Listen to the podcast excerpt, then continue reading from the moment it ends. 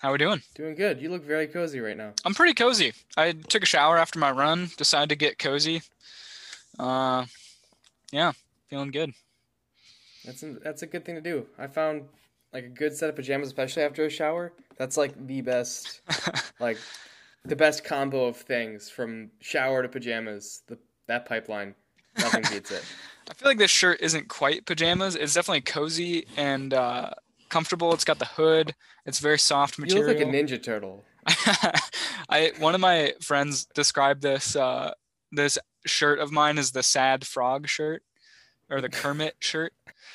Um, because usually I'm wearing my uniform at school. I'm wearing like flannel and wool vest, and uh, and when I wear the Kermit shirt, they know something is up. Um, it's rarely seen outside outside the house, but uh, here it is. You're listening to Ketchup Cast, the podcast where, believe it or not, we do not discuss condiments. Did you get a haircut or something? No, it's just combed. Oh, coiffed. I uh, I've I also showered recently. Mm-hmm. Exciting podcast content. I think the I think the light is is just bouncing in from your window enough that it makes it look like you have highlights. We never talked about my going blonde on the podcast. I do have. No, highlights. oh, maybe maybe this is. uh All right. Did I never more. tell you about this? No. I went blonde over the summer. But you, but I talked to you since then. Well, when when we recorded while I was up at camp, I was like bundled up in a hat and like three sweatshirts and and all that stuff because I was up in the dining hall with no heating, so you didn't see my hair during those things. And I guess the, I've always usually I have this light on, which I feel like washes me out. It like does a, sort of, a bit, yeah. But here you get the contrast. How did I not notice this? I have no idea. This was like all I talked about for a long time, and I just never brought it up. I guess uh, there's this product dating back to like the 70s or 80s called Sun-In. Uh-huh. Uh, it's essentially a bleach, but it's not pure bleach, uh, and it's activated by heat. So what you do is you comb it and you, you wet your hair, you comb it into your hair, and the idea is you could stand under direct sunlight, or you could like blow dry it, and the heat would like activate the blonde particles. I don't know how it works, and uh-huh. your hair will turn blonde. And a friend of mine, she has pretty light hair, and she was doing it on her hair because she had light hair and she figured it would work. And she said, "Do you want to go blonde with me?" And I said, "There's no way that's gonna work. I have like really dark brown hair." And she said, "Let's just try it." And it turned out standing either on a dock all afternoon or sitting in a boat all afternoon with the stuff in your hair and the sun beating down on you will just like multiply the effect like crazy. And I just went genuinely completely blonde for wow. most of the summer. And my roots have grown in a little bit more, so now it's it looks more like highlights. But there were people who hadn't met me before. I would prompt friends, be like, "Hey, send a photo of me to your friend." And ask them what color my hair is because they don't know me. I want to know the truth, and they'd say blonde. So I was wow. truly, genuinely blonde. People brought it up in in Dungeons and Dragons calls. People, someone brought it up at a reunion a few months ago, virtual reunion.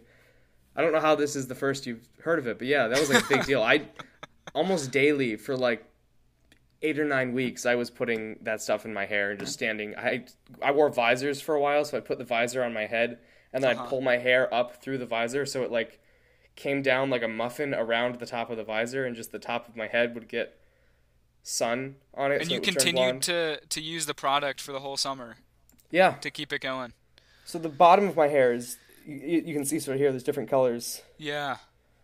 So that was that was my big well because everyone was like cutting their hair or dyeing their hair or shaving their heads in quarantine right and i hadn't done anything like that so when the opportunity came to do something i did it wow that's wild and it became a ritual after lunch every day right before we'd go back to our shift we'd all line up in the bathroom we'd wet our hair we'd spritz it we'd comb it in and then we'd we'd go and we all went blonde it was it was like a bonding kind of thing that's so weird That I I don't know how this escaped me I for so know. long. This is weird. I'm gonna talk. You talk about something. I'm gonna see if I can find a picture from like the really blonde days. I feel like I don't know you. Uh, missed this this major factor in your life. Um, it kind of reminds me of how our high school swim team would dye their hair uh, for final for uh, championships or something, and uh, I don't know how. Yeah, That was a weird. Well, they'd like full on bleach it, wouldn't they? yeah, they would. They would really go all the way, and then if Like aggressively you, so. if you made it into the the the like championship or whatever, then you like shaved a design into it or something. Right. I don't know. It was weird. I think they got in trouble for it a couple times, but Probably. So this was whoa. that was how blonde I used to be. I wonder if it would work in the beard. I did do it a little bit in the beard. Oh, really? It was hard to tell because my beard gets lighter in the summer as is. Right. So Yeah, I'm kind of growing it out too, trying to I noticed you've got a little, little bit of a goatee going. It's more just like a lack of uh, effort. it's Fair one enough. of those. when More you so stroke it, you feel like you're formulating a plan. You're thinking deeply. well, here's the thing. I also live a week in the woods, and I don't shave out there, and I don't like upkeep my my face out there. Right, so it's like, and I come back for a week. And it's like, why am I just gonna shave it for a week to then not shave it for another week? Like, why don't I just like keep the train of not shaving going? It's kind of easier that way than trying to fight an uphill battle. Um, so how it That's is. how this came to be. Yeah, I, I don't really- too I- lazy to shave. I wear a uh, a buff a lot and like pull the buff up over my face as a mask, Mhm. um, for work. And then little beard hairs get. I don't know if this happens to you. Little beard hairs get caught in the mask, and then they like end up in your mouth, and you're like, "What is Mhm. this wiry piece of hair in my mouth?" And you're like, "Oh right, yeah, it's my beard." That's my beard. You know how like if you wear a hat for too long, your head starts to itch just because of like the touching of your oh hair. yeah, That's what it's like with a beard and a mask all day. It's just like this Oh, yeah. itchiness all over your face, and you can't you can't itch your face when you have a mask on it. yeah, you can. Because then I you- mean, maybe you're not supposed, You're not supposed to. to. but- You're not supposed to. But it's it's just like festering all day. And I then always feel like a like dog rub at when it, I'm like I'm like Mhm. scratching my my chin like this with my paw, like like a dog like does, that. like on the back of their Yeah. uh, back of their neck.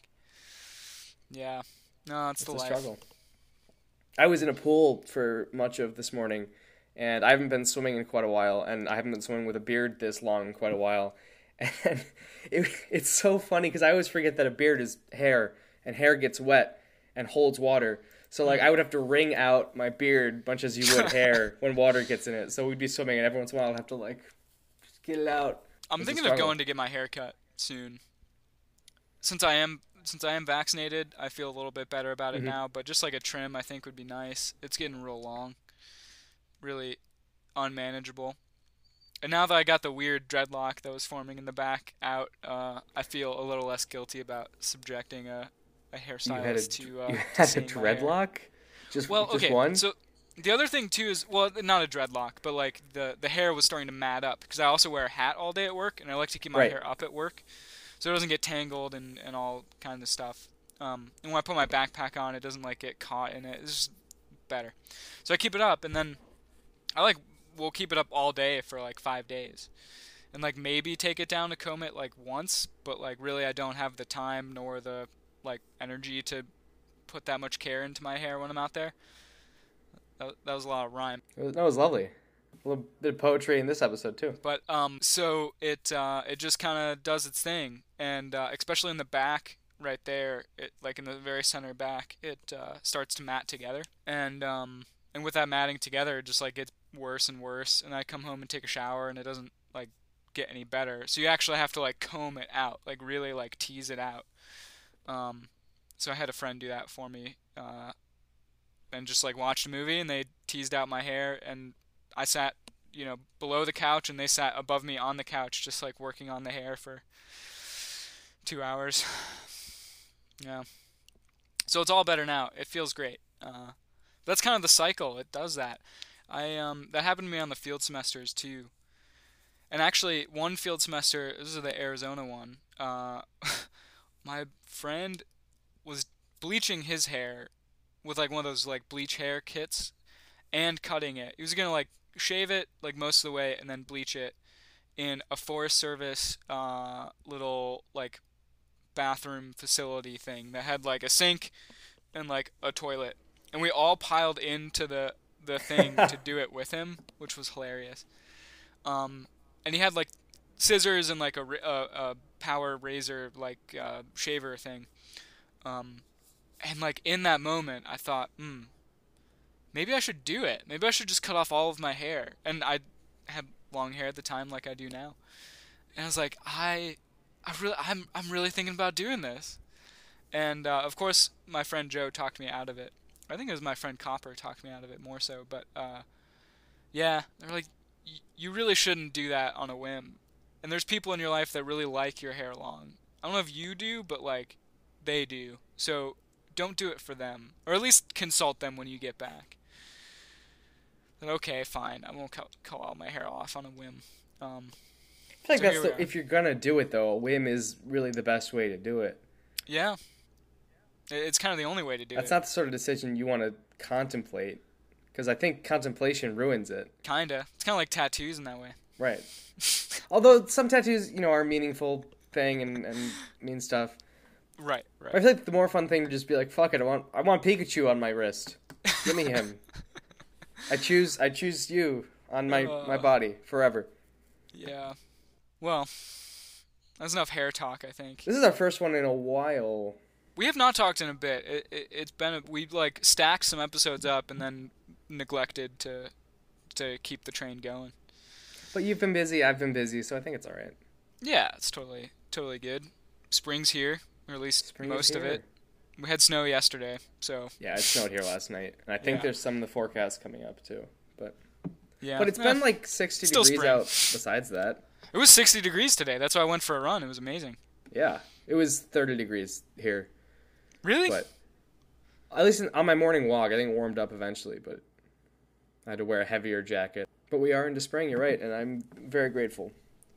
This winter yeah. was particularly a tough one, I think. Yeah, it was a weird one. I feel very accomplished that it's over with now, or at least mostly over with. Like we're probably gonna get snow again, but I feel like, yeah, I did that. We did nice. it. We did it.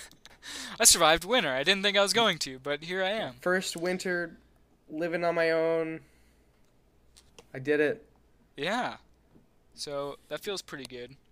Still taking the winter sleeping bag and the winter clothes out though. Well, yeah, uh, nights are cold. Yeah, nights are still pretty cold, but not as cold.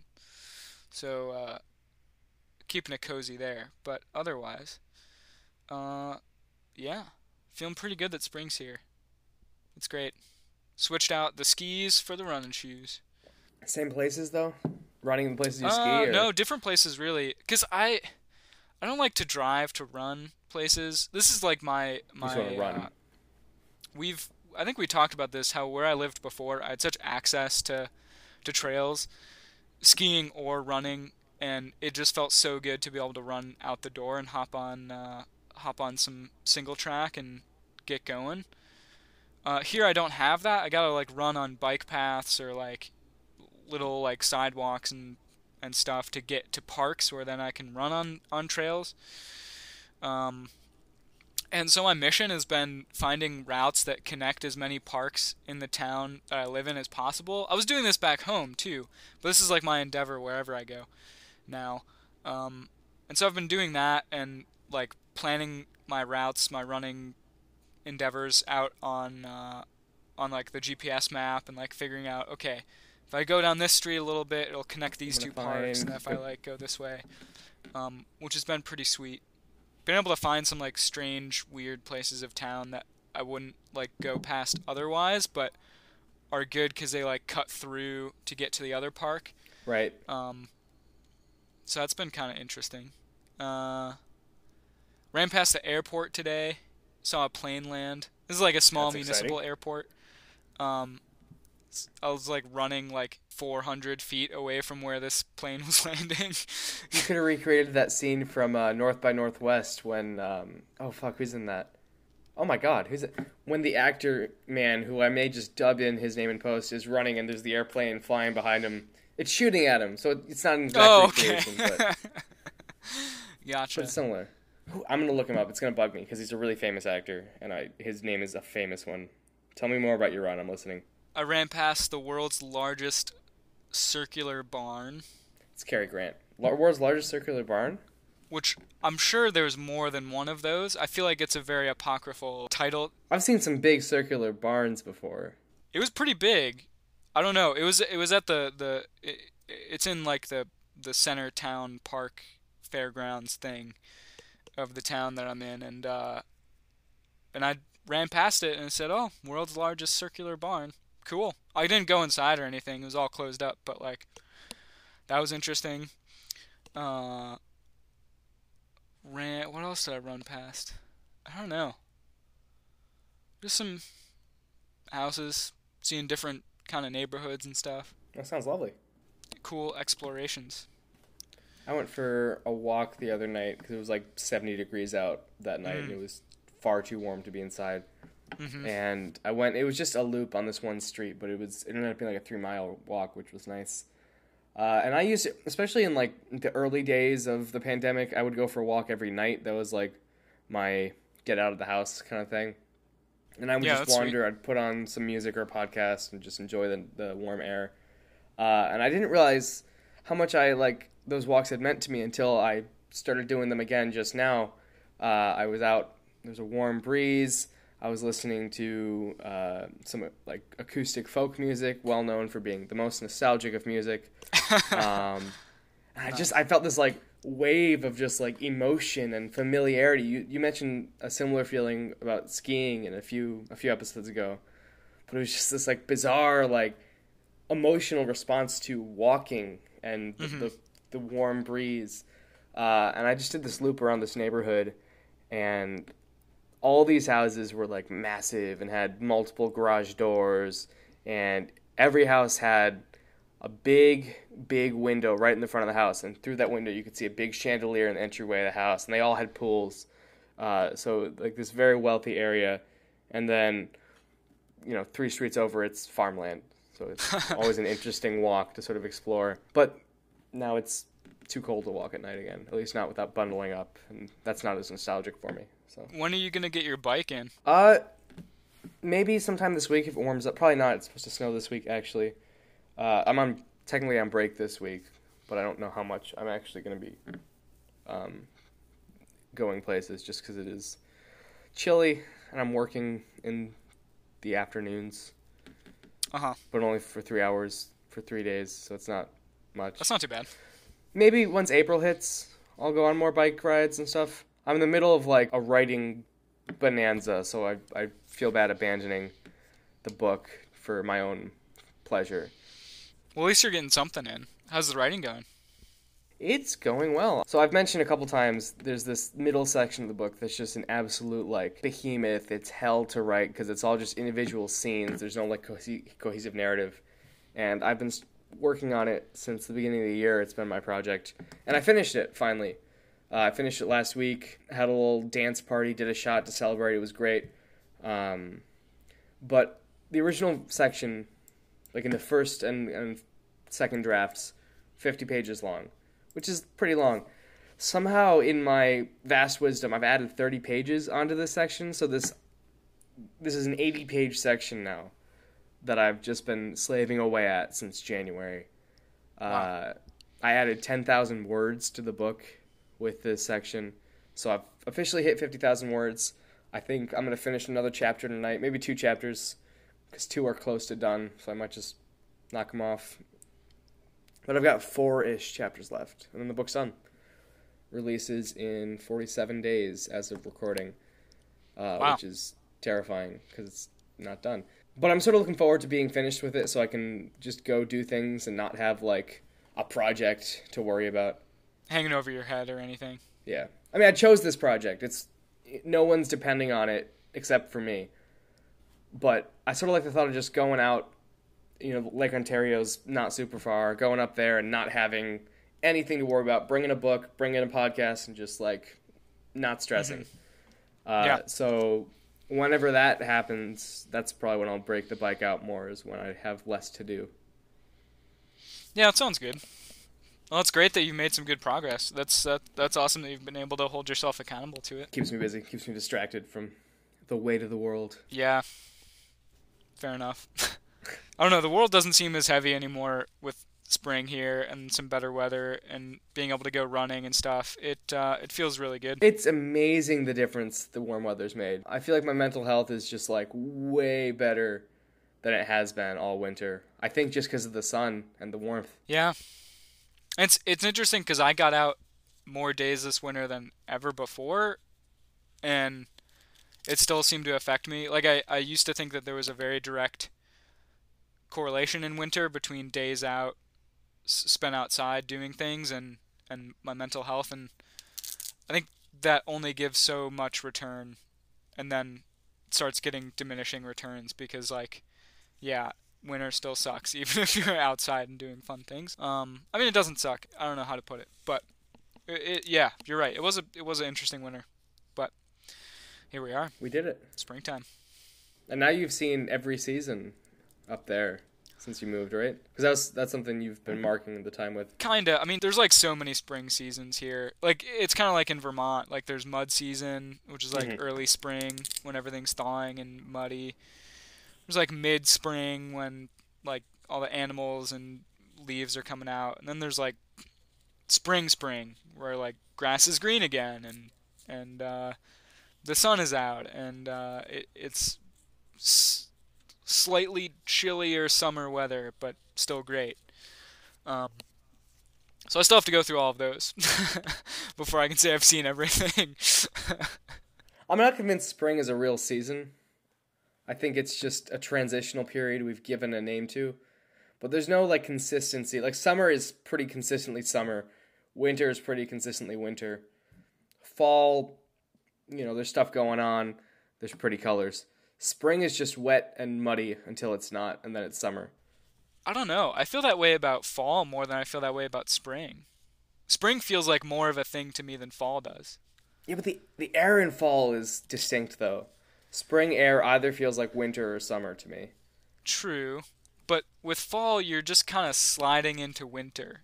You know winter is is coming with fall. But with spring you're like, "Wow, the world is brand new." Like it feels like such a more dramatic change than with fall. Fall is like uh, feels like something's ominous and over the horizon, and the delineation between winter and fall is not as crisp. Where spring, it's very much here we are. You know, I don't know. That's what I think. I feel they're, they're similar. I think with fall though, it is that sort of slide into winter, but you've got all the colors. You've got the sort of bitey chilly air that is refreshing after the summer. It's sort of like, uh, and this phrase means something completely different now that I've been to one. It's sort of like an end of the world party. Like you know something bad's coming, you know something hard and difficult is coming, but fuck it, I'm gonna enjoy this pretty interesting weather right before I'm stuck in my house for you know the whole winter because it's freezing and snow piles are astronomical and yeah with spring, you start to get like, oh yes, it's summer, I can't wait, and then you get hit with another snowfall, or you get True. hit with like a windstorm that that is too cold to go out in. True. True. And by the time that unpredictability of spring levels out, then it's summer. Good point. I but know. I also see your side. I see your side though. It's uh seasons are weird, but I'm glad I live in a place that I get many of them. Yeah, I, I do enjoy seasons. Seasons even though I don't like all of them, I like experiencing the cycle. Yeah. Gives us something to talk about at the very least. Well, we've done it for at least 10 minutes now, so clearly it does. well, I mean, like, I don't know. It's just so boring if you have the same weather every day. And seasons are different, too. There's, like, places that have, like, a wet season and a dry season. Not necessarily, like, a spring and a summer and a fall, but, like, you know, this is when the majority of the rain comes, or this is when the gets slightly chillier, but but uh, drier or whatever. So it's like different for different places. I don't think there's a place that has like no seasons at all whatsoever. Maybe the equator, like exactly on the equator, but yeah, that would be the only spot I can think of. Hard to say. I wonder what it would be like to live at one of the poles and have your seasons basically be a light season and a dark season. It's all light side or all dark side. Because that's crazy to me. Not crazy in that like I can't believe it, but just the concept of like the sun being out literally all the time. Like your circadian rhythm can't yeah. handle that. Well, funny you say that because this week I've been waking up at sunrise, which is like 6:45 here. Um, and that trend can only continue for so much longer before it's like five o'clock in the morning and I'm waking up. Uh, and at sunset, I get really tired. Like that's why you go to bed usually in the field, so it it uh, it's like hard for me to stay up and watch a movie after sunset. So I'm, I'm definitely linked more to the the sun the the sunrise and sunset now more so than ever in my life. But uh, yeah, it's it happens. I don't know what that would do if you lived in a place with sun all year round. You'd have to figure something out. But I mean, um, they make curtains that block out sunlight, and I mean, they've got ways you could darken a room enough to like go to bed. One thing that astonishes me about those early explorers that went up there, like looking for the Northwest Passage and stuff, and like trying to get to the South Pole first and all that, is they did it without electronic artificial light. They only had candles, which I guess, I mean, most of those were in summertime, so it was light all the time, anyways, and they didn't need it, but like, yeah. But not all of them were. Not all of them were. You don't just like have a headlamp that you can click on, you know? Unless you like drip candle wax onto your forehead, right? And then you stick the candle in the wax, and you've just got a hands-free candle now. Well, here's the other thing. Have you ever like used a real torch or like a candle to light your way? I have used a candle. I've not done the torch method, although I know people who have. The thing is, the you're you want it actually like behind you up here, not in front of you. Because what you're doing is you're ruining your your night vision by looking at the candle and then like your eyes can't look at the brightness of the candle and the, the Right, darkens everything around it. so the trail is like super dark, but you can see the candle really well. But if you hold it up behind you, my You're arm is like up it. behind my shoulder here, above my head. Um, it lightens the path, and you're not looking at the light of the candle so bright. So your night vision actually like stays better, so you can see what's in front of you.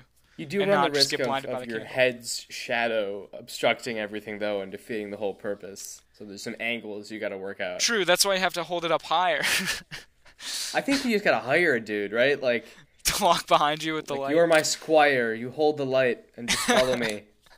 Well, then who's gonna hold the light behind him? A he dude hires, hires? a dude, and just so on until there's just a really long line of people. Yeah. All that being said, I'm thankful for uh, for headlamps and stuff. Headlamps are nice. It's nice. I got made fun of for a headlamp last summer.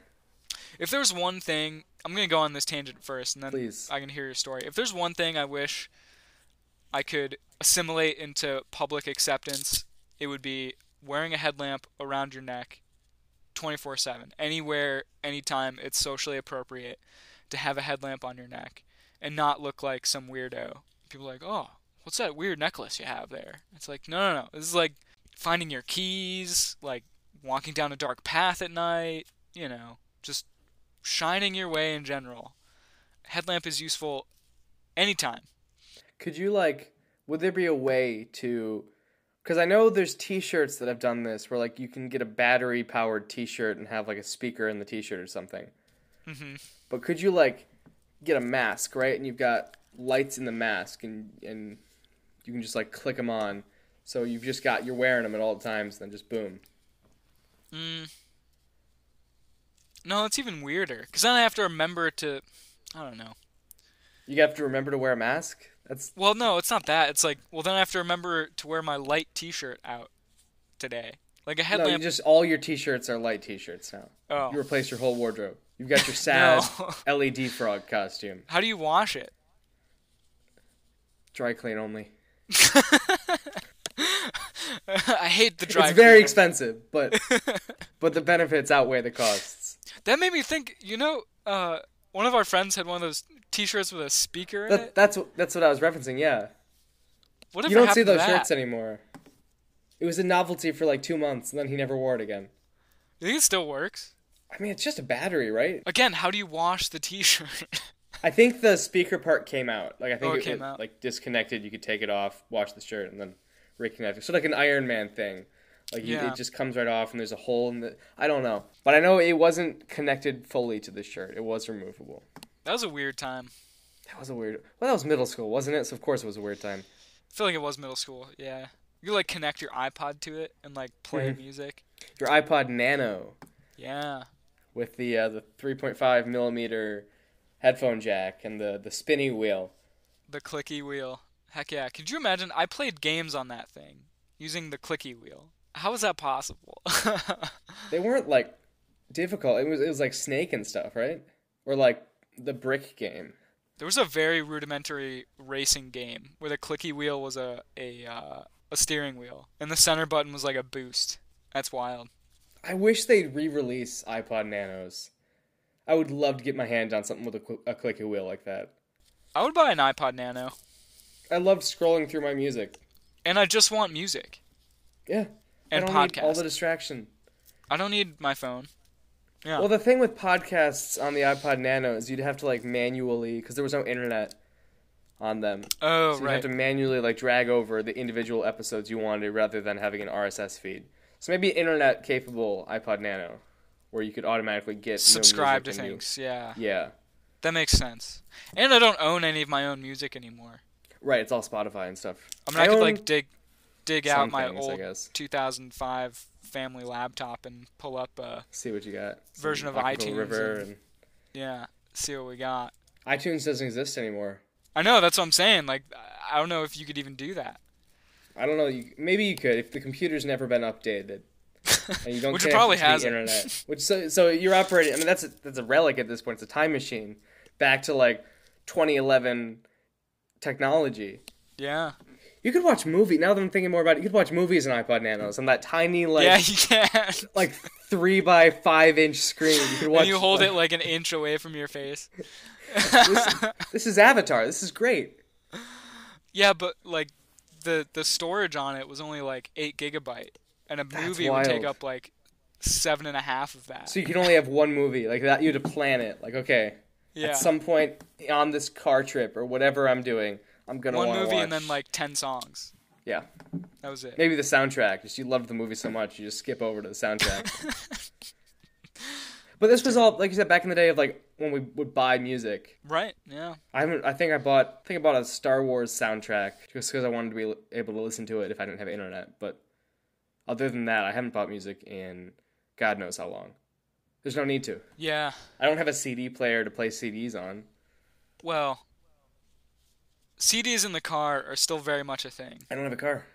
Well, I do, and like I said, I'm not. I don't have an aux cord capable car or one that can do Bluetooth or fancy things. So, CDs are the way to go for that. And so here's what I want: is to like make a CD mixtape to put, which is not a mixtape; it's a mixed CD. You want to Burn, burn a CD? burn a CD. A phrase Um, that apparently I saw a tweet last week. Someone didn't know what burning a CD meant, and I instantly like my hair all turned gray and I shriveled up like that guy in in Last Crusade. Anyway, But like my laptop doesn't even take CD. oh, that's right. Disk drives aren't a thing. I've I've got a separate one for like DVDs and stuff, but So like, ha- I don't even think it takes a DVD. I don't even know. No, it probably doesn't. So you can buy a drive though, like a a USB plug-in. It's not great because the the connection's wobbly because it's a cord.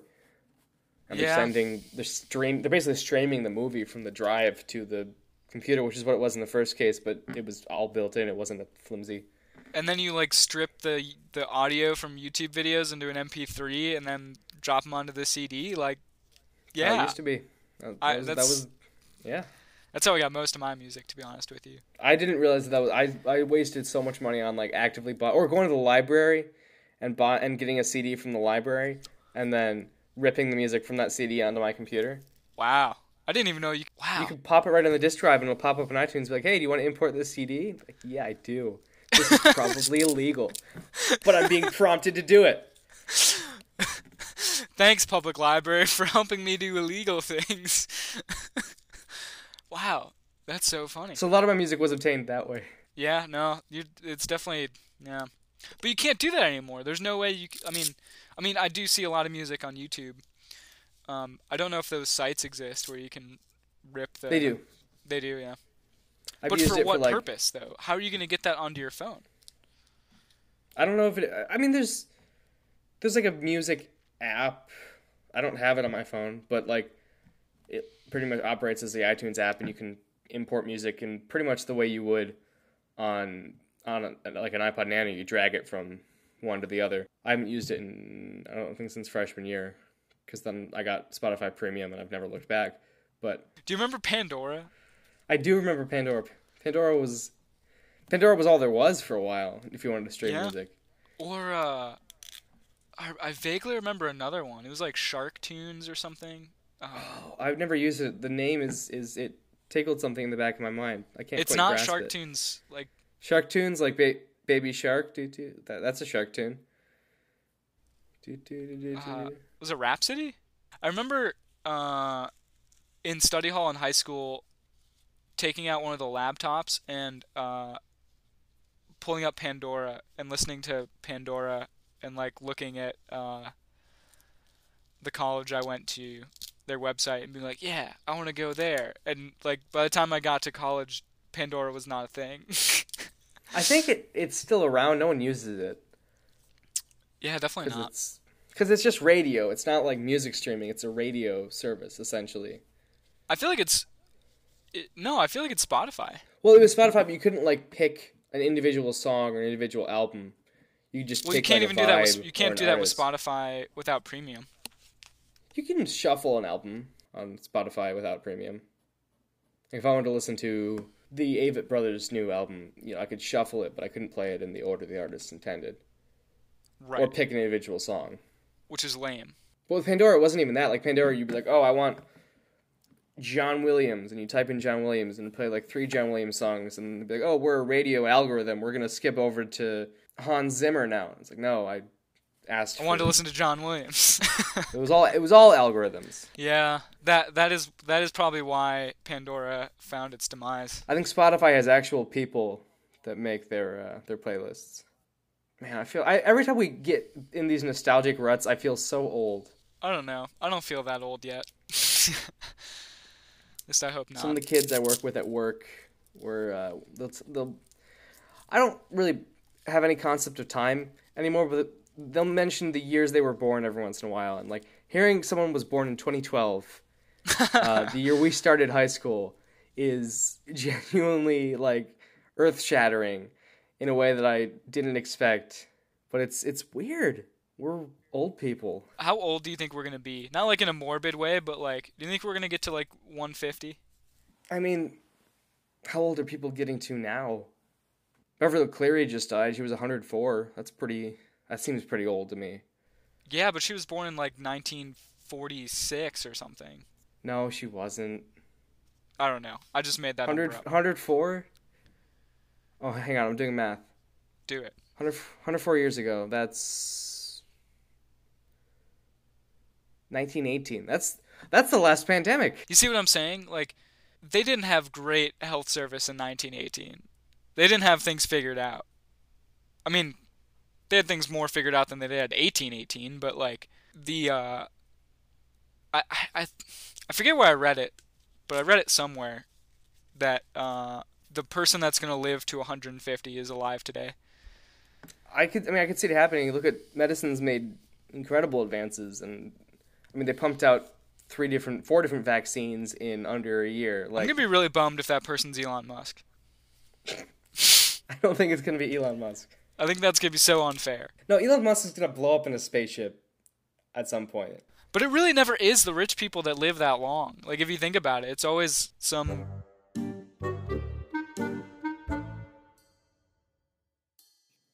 Hey, I bet you're wondering why the episode just suddenly paused.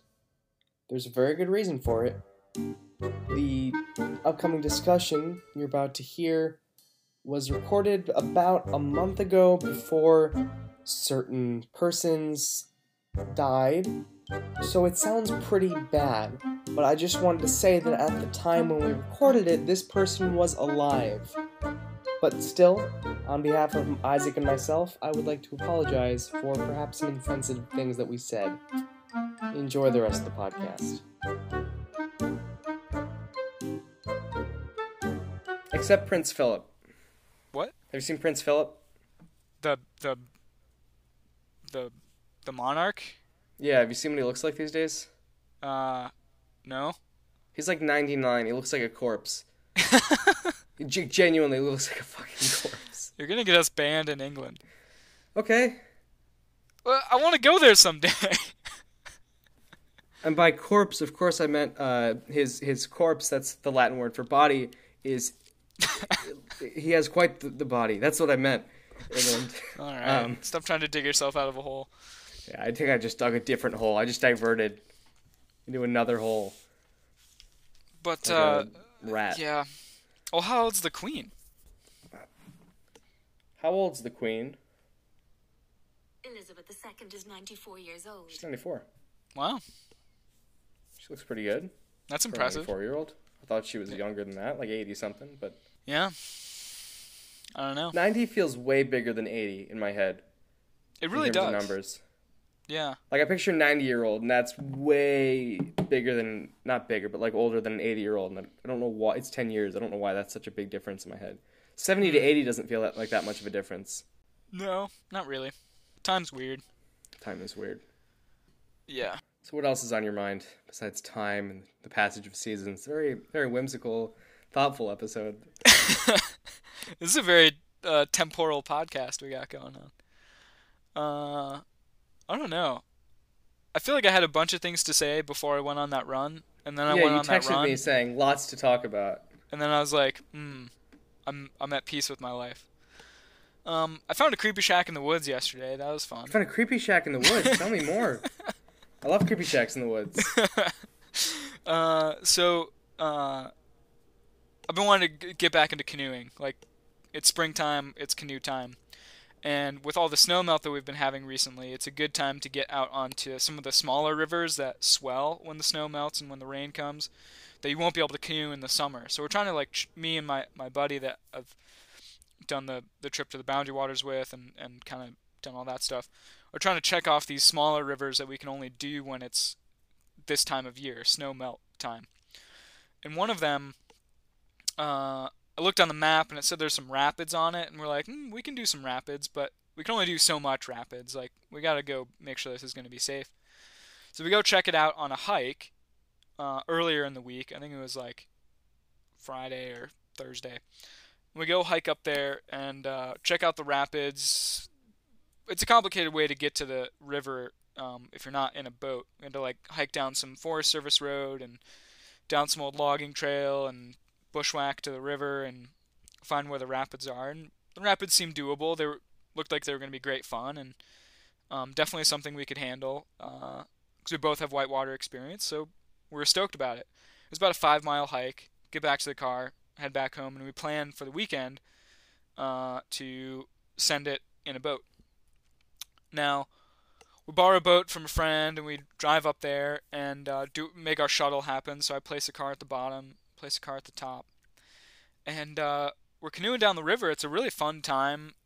We started a little higher up than we had, had anticipated because the the water was so good, and we thought, yeah, it'll be great. And we're canoeing, and uh, it's a really remote part of the national forest that we work in. We know really well, but we've never been on this part, this side of the national forest. There's like not a whole lot up there. It's it's really remote. Besides this river that we want to canoe, and going down it. Uh, first off, we come to this crazy house that has a fire tower in the back of the his yard Like a full size fire tower. river. What? Like a full size fire tower. Yeah, big fire Like, like, you'd see in the Adirondacks. all the way up? Yeah.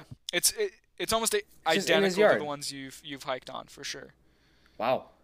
Um, I have no idea why it's back there. The dude, it, it's marked on private property on the map. This little island of private property in the National Forest Service land. This I I still can't figure out a way that this cabin has access to it. There's no road that goes in there. There's no. It's far away from the the road that we took to drop the canoe off. Like, this thing is truly really far out there, and I doubt it that this guy is taking a boat in every time he wants to go there because the water wouldn't be high enough in the summer. Well, maybe he just gets in now and then he's there. Uh, and it's like a, a two mile hike from the not two mi- it's like a mile and a half hike from the road. I guess you could do that, but like, anyways, so that was kind of cool. Um, and he had like a little zip line going across the creek too to get to the other side, and um, Well, that's how he gets in. There you go. well, there's nothing on the other side of the creek though. Maybe there's a, I don't know. I don't know. It was it was cool. Um, and then we're canoeing down further, and uh, we are canoeing, and we see like a bunch of logs piled up and like a tarp up on the bank of the shore. And me and my, my canoeing buddy kind of look at each other and we're like, what was that? And I look on the GPS and on the map and it's like, we're in National Forest Service land. Like, it's public land. We're clear to check it out if we want to. And we're like, yeah, it'd be a nice time to stop for lunch. Let's go take a look.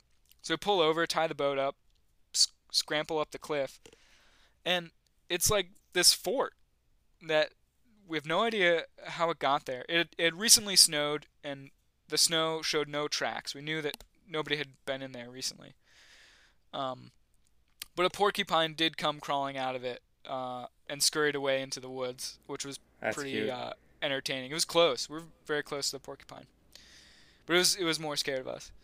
Anyways, it, it's this cabin-like structure that's built out of like sticks and has plastic sheets covering the the four walls and the roof. And on the inside are these bunks that are like weaved out of like twine, like a like a hammock bunk. There's like three levels of hammock bunks on the inside, and like little metal soda pop lanterns hanging in there. And like outside there's like an old fire pit grill thing. There's like a bike stashed in the back of the corner and like a, a cart, like a two-wheeled cart, which somebody had cut a bike in half, welded it to a big metal frame to use as a cart to drag things in there. And we're like looking around, and the thing looks hammered. I mean, the thing just got demolished by snow. Um, but we're like, what the heck is this? Like, a, this is totally illegal to have in Forest Service land. Like, you're not supposed to build permanent structures. Um, and b, it's like, what is going on here? There's no sign of anybody that's been there recently. Um, it was just kind of spooky, and like, yeah, genuinely kind of weird. And again, there wasn't a good way to access it. It was probably like a mile or or probably like two miles at this point. Yeah, definitely two miles from the the closest drivable road. Uh, yeah, it was weird. Maybe it was some like old hermit house and and they've abandoned it since, but yeah, that's wild. So after poking around for a bit and grabbing a snack, we headed back on the water and finished the run. Um, you know, canoed some cool rapids and had an awesome day. We did a total of 10 miles. It was great. Um, yeah, but it was like, wow, that was a weird shack. Also, taking out at the end, um, so we had seen a ton of beaver on, on the trip. We saw three beaver. We saw one great blue heron. We saw two birds of prey. Either they were bald eagles or hawks. It was hard to tell. Uh, and at the takeout, which is like this bridge that goes over the the um, the river on a highway, we, which is where we stashed the other car. We're about to step out of the water onto the bank, and looking on the bank, right where I was about to set my foot, was a beaver trap. One of the classic oh like. Like traps you think of with the like two things that clamp in and the little springs on the side. And like I was literally about to set my foot on that. That could have gone very badly. It probably wouldn't have hurt that bad. Like it's, It would've it's hurt, just a beaver trap. It's not gonna fit my whole foot, but um it's a toe though, at least. yeah. I was like, oh dang. Good thing I didn't step out there. So we like backed up and stepped out another place and didn't set off some dude's trap. But uh it's like really, dude. If you're gonna set off, like, put a That's trap, such a shitty place it like to put one, right where someone might step on it. Yeah. I mean, that place isn't canoed a whole lot, but it was still kind of a jerk move. That sounds like a lovely little adventure. No, it was my cool adventure canoe story uh, this this weekend.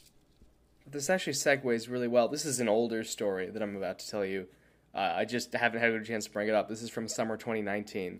Uh, but you mentioned boating on, paddling even on rapid water. This is the story of my first time paddling rapid water and my scared Neanderthal brain taking over when it probably shouldn't have. Uh, so this was during staff training, my second summer up at camp, and like it was near the end, and we decided all the lifeguards were gonna go for a little paddle, uh, which was great because that meant I didn't have to do any work. I could just hop in a kayak and you know go enjoy the day. It's a lovely morning. It was misty. It was cool.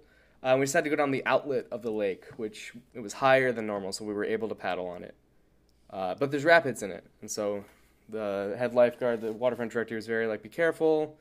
you know, there's nothing to worry about, but there's rapid water, so we'll just take it one at a time. And once we're through, it's calmer water. And it was great. It was fun. I watched a couple people get through, but then uh, a buddy of mine was sort of goofing around and pushed me into one of the faster rapids, uh, just because he was not good at kayaking. He like knocked me into him, and I got pulled backward. I could feel myself getting pulled, and at this point, I had no control over my boat, and I got wedged on a rock. Like, I got sucked right into like a, a big rock, wedged on my side, so the water's pouring into my kayak. Oh Uh, no. and I I can't stop it. I'm stuck, and my kayak's slowly shifting more and more and more, and I know that I can't stay in this boat any longer. So my my friend, the waterfront director, told me I just looked at him with just these puppy dog eyes, full of fear, uh, just as the water fully filled the cockpit of my kayak, and the the rapids ripped me out of the boat and just sent me down the uh, the outlet. Now again, it was probably three feet deep at most, uh, and not dangerous at all because it ended in a pretty calm little spot. But I remember thinking at that moment, I was I was gonna die, I was gonna drown and hit my head, and I was never gonna make it. I was like desperately clutching at the ground and getting ripped, and I balanced myself on like maybe a fist-sized rock that was wa- wibbling back and forth, and I just got my foot on there and held it. I was like, I'm not gonna, you gotta go on without me, you gotta go on without me, and then I was fine. Um, but I just remember the the genuine terror I felt, and then how stupid I felt afterward. Uh, but the feeling of getting ripped out of the cockpit of the boat by the water is something I'd, I'd never felt before. And it was cool, in retrospect. Yeah, it's a pretty scary feeling. We um didn't run into it that day, and uh, I have before, and it is when you get pinned like that, and the the the boat just starts filling with water. I what that eventually can do is that the boat will like wrap all the way around a rock and like make a C formation because the power of water is just so strong that Right. it will like eventually just bend the boat. And I was watching a video of these dudes paddling in Labrador, Canada, and they they pin their boat on a rock like that, like what you're describing, where it's like stuck in the middle and the boat starts to like tip towards towards the flow of the water and then like rolls over and you fall out. And their boat got wrapped all the way around the rock, Jesus. and they're in the middle of nowhere, That's like so really in the middle of nowhere, like days from help. And they're on a like that's their only form of transportation down the river. Wait, what did they do? Do you know how did they get out of that? So eventually, they're able to pull the boat off the rock with some ropes and stuff, and like able to wiggle it off. And now the boat's in a C shape. like you can't paddle Not the it most down the river. buoyant of shapes. But the the material that the boat is made out of, these Royalex boats, you can actually bend back into shape and then stomp them out with your feet it Oh, back wow. into the the the uh, the shape of a canoe. It's going to be a little more wiggly than it was before, Right. but you can you can stomp it back into shape and then keep paddling it down the river. Where if it, you had a wooden boat or like an aluminum boat or a Kevlar boat, the thing would just like shred in half and you'd be done. That's wild. Yeah. I was in a plastic kayak. I, I don't know that that would have been. But that's crazy. I like kayaks better than canoes, generally speaking. I was And having this maybe- debate with with somebody the other day, and I think you can do more with one canoe designed to do more things than you can do with one kayak. It's harder to canoe alone, though. Like kayaks are very specialized. They're either like sea kayaks or recreational kayaks. That, was I talking to you about this? I don't remember. I feel like we we've definitely had a conversation like this before. Maybe not on the podcast, but we. This is not a first boat conversation. Definitely not our first boat conversation. Yeah. I don't know. Like I like I like canoeing with someone. Uh, a nice le- leisurely canoe. Uh, I've not done much besides just paddle around a lake or up a river. Uh, so I don't. I can't speak for like the maneuverability of a canoe versus a kayak. I've spent more time in kayaks. Yeah, I. I'm less likely to tip over in a kayak. I've, I I feel more comfortable doing T rescue in a kayak than in a canoe, certainly. Um, Yeah. but I haven't been ripped out of a canoe by rapid water before. So that's really what happened. Like it just it filled my cockpit and just took me out. Like I was Dang. a, a bag sitting in there. It was crazy, and everyone laughed at me, and it was very embarrassing. Well, of Uh, course. but it was a good time. Uh, Maybe I'll tell my other fun boat story now that I've been saving for a good moment and just forgot about until now. You have Uh, another also fun boat story. Kayaks.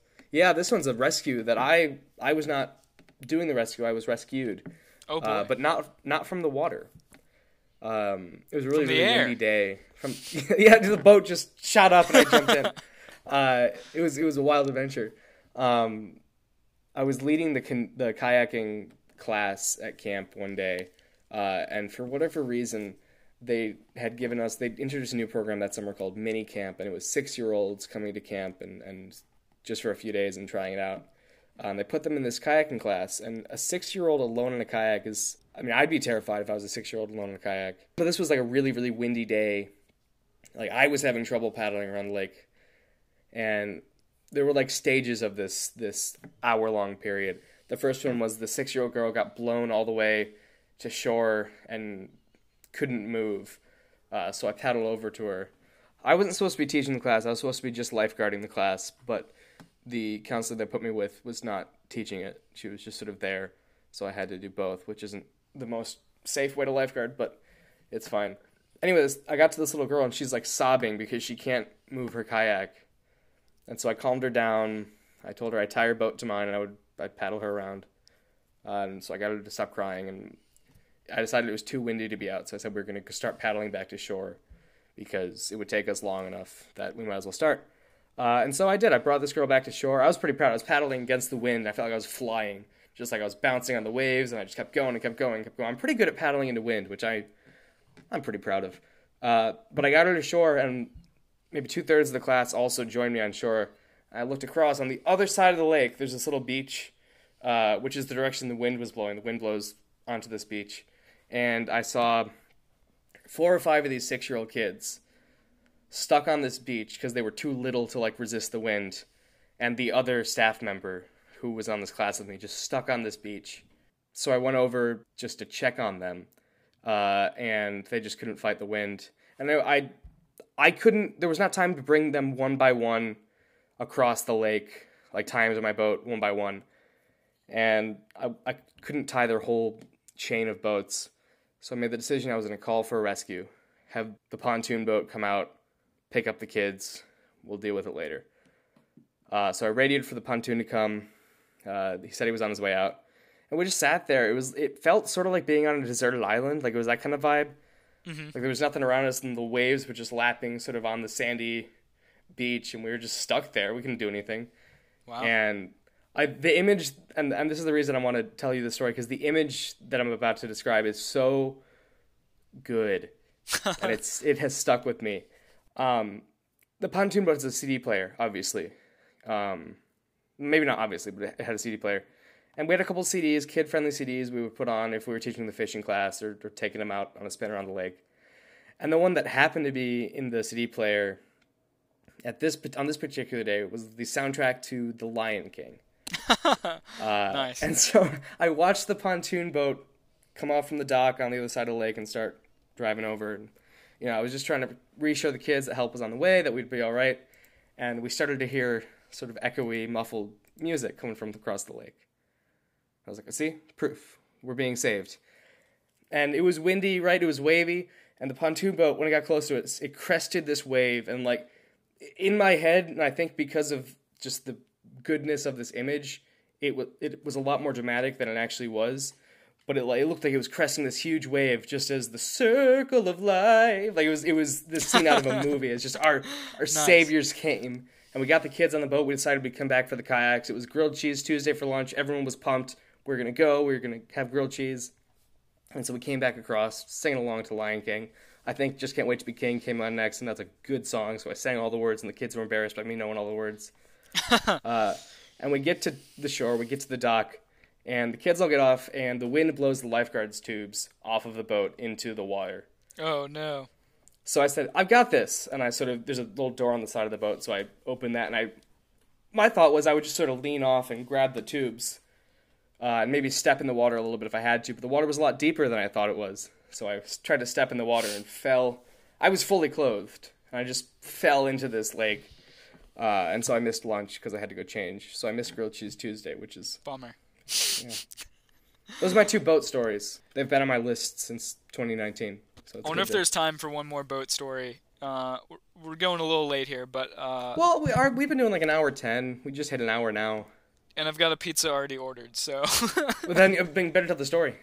okay, so um, this time I was working uh, working up at the camp that I work at, and um, I was just out. Okay, context of the story is that on this this is an, a remote lake in the Adirondacks that you cannot have motorboats on unless it's an emergency, and we get special permission because we're a camp and we have you know save people or whatever. Um, there's only one other occasion that I was allowed to ride the motorboat, um, and that's another story. But uh, this story is I was out with the day canoe folks, the people that um, stay in base camp and we go out on day canoe trips. Um, we just go paddle for a day. Or I mean, we don't always do canoe trips. Sometimes we go hiking up a mountain. Sometimes we go mountain biking. It's kind of like this cool, fun, you know, uh, for the older kids that have done camp before and they want to do more fun, exciting things. So I'm out on the lake, but I'm also the same guide that takes the multi-day canoe trips out. And I also, so it's kind of like, this is like my easy week, kind of. Like I'm hanging out in base camp doing the day things. I get to sleep in my cabin at night, take a shower every day if I want to, and like it's great. But other Boy Scout camps in the area had had crews out at the time, and um, sometimes like I was talking before, we'd help out the other the other troops and stuff, and and uh, it was in the middle of the week, so I knew like okay, I'm hanging out with these guys today. It's Wednesday. We're canoeing. It's great. And we get all the way to the other side of the lake. We have our lunch. We, you know, hang out over there, do some swimming, come on back. And we're coming back to our waterfront that we launch our canoes out of and stuff. And I see the motorboat pull out of the waterfront, which is like never a good thing. and I'm like, all right, no need to worry about that. It's probably for main camp, not for for our guys. Um, and I see it like make a beeline towards me, towards my little pod of canoes, and it's like, oh boy, that like still trying not to think anything of it, but like, hmm, I wonder why that's coming towards me. And then I see it like, like really going fast towards me, and my my boss's bearded face is driving the, the motorboat. And it's like, oh boy, this is gonna be interesting. so he finally pulls up close and he's like, hey, uh, there's a thing going on. We kind of need your help. Because we have somebody that can cover your position, but since you're a wilderness first responder and you have all the certifications to be a guide out on the multi day trips, we need you to go be a multi day trip guide right now. um, so Good. it's like, Love that. oh, okay. It's like it's Um, like in movies when like the secret agent is undercover, right? And he's like about to finish a job, but then the helicopter comes down. We need you. Like this is big. You gotta come right now. Jump in the it helicopter. very much felt like that. It very much felt like that. Cause then, like, I like group up my pod of canoes. And it's like, hey guys, I gotta go. We're gonna canoe as fast as we can back to the beach. I'm gonna hop off and uh, leave you guys, and you guys are gonna put away the canoes. Like, you know, we talked about how to do this, and have a good rest of your week. Uh, see ya. and we're like canoe fast back into the beach. And I'm like really pumped on adrenaline at this point. Like, I don't know Fair. what my assignment is. I don't know where I'm going. But they said like, we need you to go pack a backpack and be ready to hit. Oh the fuck! It really is this secret mission they're throwing you into. Absolutely. So I run like hit the beach, don't even like get the canoe all the way to the beach. Like I'm literally hopping in the water, like storming the beach, like getting my boots all wet. Getting like running on the road back to my cabin, throwing I hadn't done laundry from the week before, so it was pretty easy to just throw those clothes that I had I had uh, done a multi-day trip on before into the bag, like shove in whatever I needed. Um, also, I had already a canoe on top of my car, ready to go, um, and like get sent the coordinates from uh, from my boss, and it's like, all right, these are the coordinates. Like, be there uh, as fast as you can. Shit. and then I just go and, and do the thing. And uh, it was like a crazy time from like, oh, all right, uh, why is that motorboat coming to me? Oh crap, I have another mission to, to go to. Pack it really quick and then go find these random coordinates in the woods. Um, a really fun exercise. Uh, maybe not one to do under duress in those situations, but uh, it was it was fun. I feel like duress is the only way to do that sort of thing. Like here's here's your mission. Do it right now. It's like an escape room. Well, I don't don't want choice, somebody to be, have to. I don't want somebody to be hurt and be Well- in trouble because of it. You know. Let's pretend no one's hurt or in trouble. Just that that kind of adrenaline. That's like you can't do that calmly. Yeah, yeah. So that was pretty fun. Um, yeah, that's that's my other crazy boat story for now. I'm sure I've got more. I can't think of them right now. Yeah, I've got. I'm sure I've got at least two or three more boat stories. It's just there's always stories about boats. For sure. Well, sweet. I think that'll wrap this one up. Episode 41. Uh, your mission that you should feel lots of adrenaline to do, listeners, is to go to iTunes and leave us a rating and review. We have three ratings now. One of them is from me. I don't know who the other two are. Isaac, have you rated our podcast? Wait, what? We have three I five star don't. ratings on. Okay, so there are two mystery uh, reviewers on iTunes. So if you, I thought you said iTunes doesn't exist. on Apple Podcasts is what I meant. Oh, Apple Podcast. um, go to our Twitter page at KetchupCast, spelled like the vegetable. Uh, we have not a whole lot of followers. Isaac's mom just followed us actually yesterday, which is exciting. Sweet. Uh, pretty much, I only post new episodes, although occasionally I post a picture of me looking stressed about an episode. That's kind of fun. Uh, if you have any thoughts, you know, your own personal boat stories, you can email us at nocondiments at gmail.com. Uh, and give us, uh, let your friends know about us, let your enemies know about us, let your family know about us, uh, and leave us a review. I love the ratings, but why not just write a little paragraph saying how much you love boat stories and uh, burning CD stories, I guess. Um, yeah, so thanks for listening. We're in the 40s now. We're, I think, eight episodes from now will be episode 50. So like we're, we're doing this. 2021. It's it's our 50th year. Thanks for listening, listeners. See you next time. Any last words, Isaac? no. On that note, goodbye, listeners.